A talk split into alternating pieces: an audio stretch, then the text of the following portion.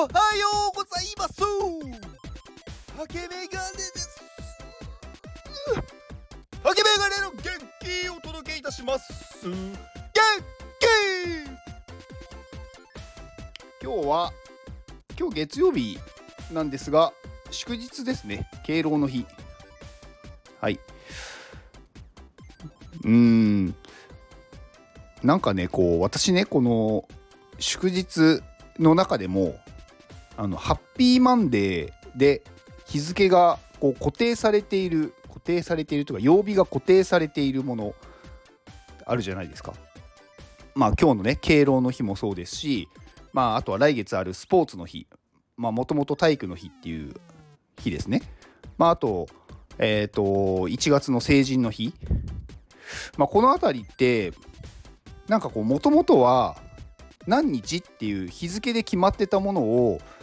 まあ月曜日休みにして3連休にするために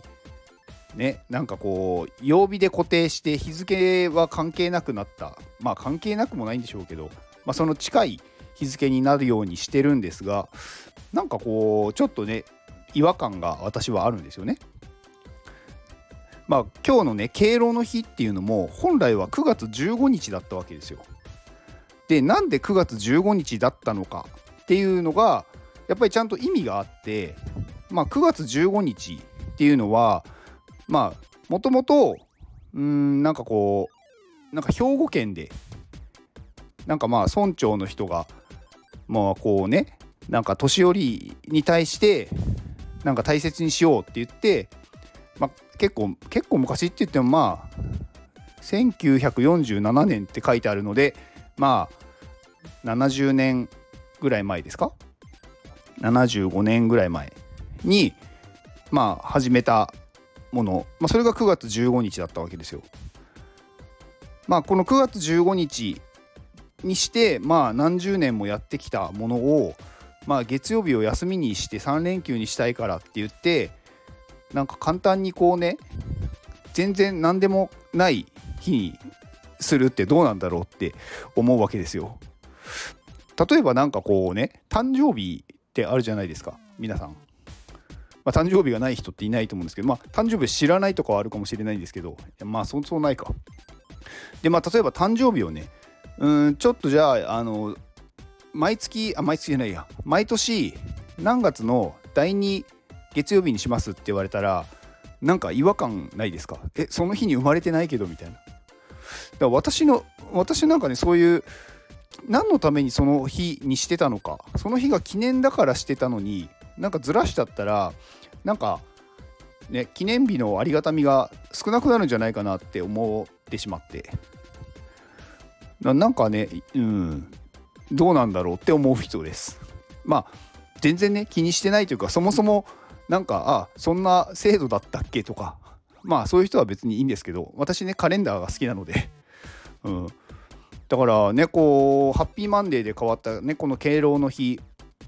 もそうですけどなんかねこうスポーツの日ってもともとはこうね東京オリンピックがまあ最近のじゃなくて結構昔50年以上50年以上前じゃないか50年近く前の東京オリンピックがの開会式があった日を記念として10月10日をまあ当時はね体育の日としたわけですよ。だからそれをなんか変えちゃったら別に何の日でもないじゃんっていうでねあとはまあまあ100歩譲ってねこう体育の日、まあ、スポーツの日と敬老の日はまあその日、まあ、9月15日だったり10月10日だったりがこうその日に該当する年もあるわけですよ。こうね日付ってこう曜日がずれていくから。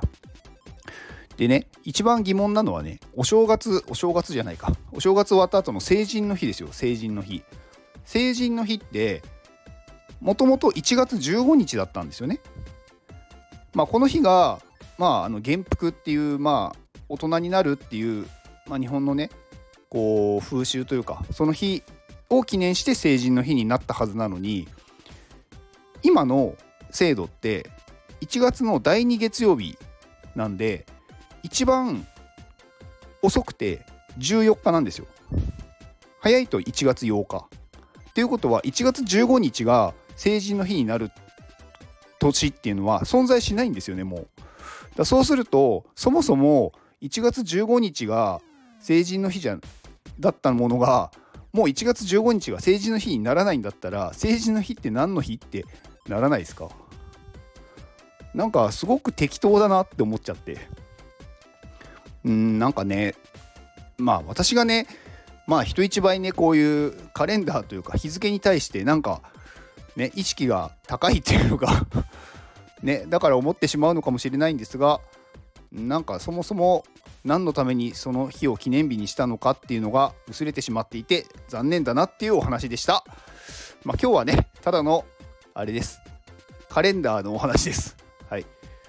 まあ今日はね敬老の日っていうことなのでまあお年寄りを大切にしましょうと。まあ一応ねまあお年寄りって何歳からっていうとなかなかね基準は人によって違うので難しいかもしれないですけど、まあ、明確なね何歳から年寄りというか敬老というか老人ですっていう基準はないんですけど一般的には大体ね、まあ、65歳以上がまああの高齢者って言われるので、まあ、65歳以上がまあ敬老の日に該当する人たちなのかなって思いましたはい。それだけです。えー、この放送は愛さんの元気でお届けしております。愛さん元気。愛さんありがとうございます。はい、えー、iPadMate のまあ元モデレーターの方ですよね。はい。ですよねっていうかまあ一緒にねやってましたからね。はい。まあ愛さんもねすごく活動的な方で、まあ、薬剤師が本業でされてる方ですね。でなんかねこうホームページというかあのブログを書いていてでまあインスタもね X もやってるんですけど結構ね勉強になるなって思いました見てたらなんか知ってるようで実は知らないというかあそうなんだ例えばね私筋トレとかするんでねこういろいろねこうまあ栄養あるものを取るんですよ。だからビタミンとか取るわけですよ。でね愛さんのねこうインスタとかで、まあ、ビタミンのなんかと取り方というかどのぐらい取ったらいいとか書いてあってああそうなんだっていう。まあこうビタミンにもねいっぱい種類あるじゃないですか。ビタミン A とかビタミン C とかビタミン D とか。だからなんかねちょっと参考になりました。なので、まあ、気になる気になる方というかなんかちょっとねそういう薬だったりとかなんか健康に対してちょっと気になるっていう方は見るといいかもしれないですで、まあ何かあればね、愛さんに直接 DM してもいいのかなって思います。はい。まあ勝手に言ってますけど、いやいや、送らないでくれってあるかもしれないんですが、うん、なんか、ね、いろいろね、薬剤師の方なので、まあ本当にね、わからないことは聞いた方が早いかなと思いますので、はい。ぜひ、愛さんのね、X とインスタ、あとブログをご覧ください。はい。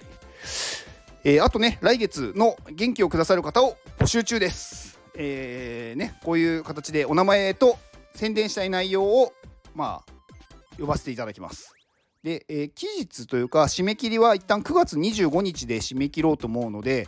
えー、ね、概要欄にリンク貼っておきますので、そちらの放送を購入してくださると、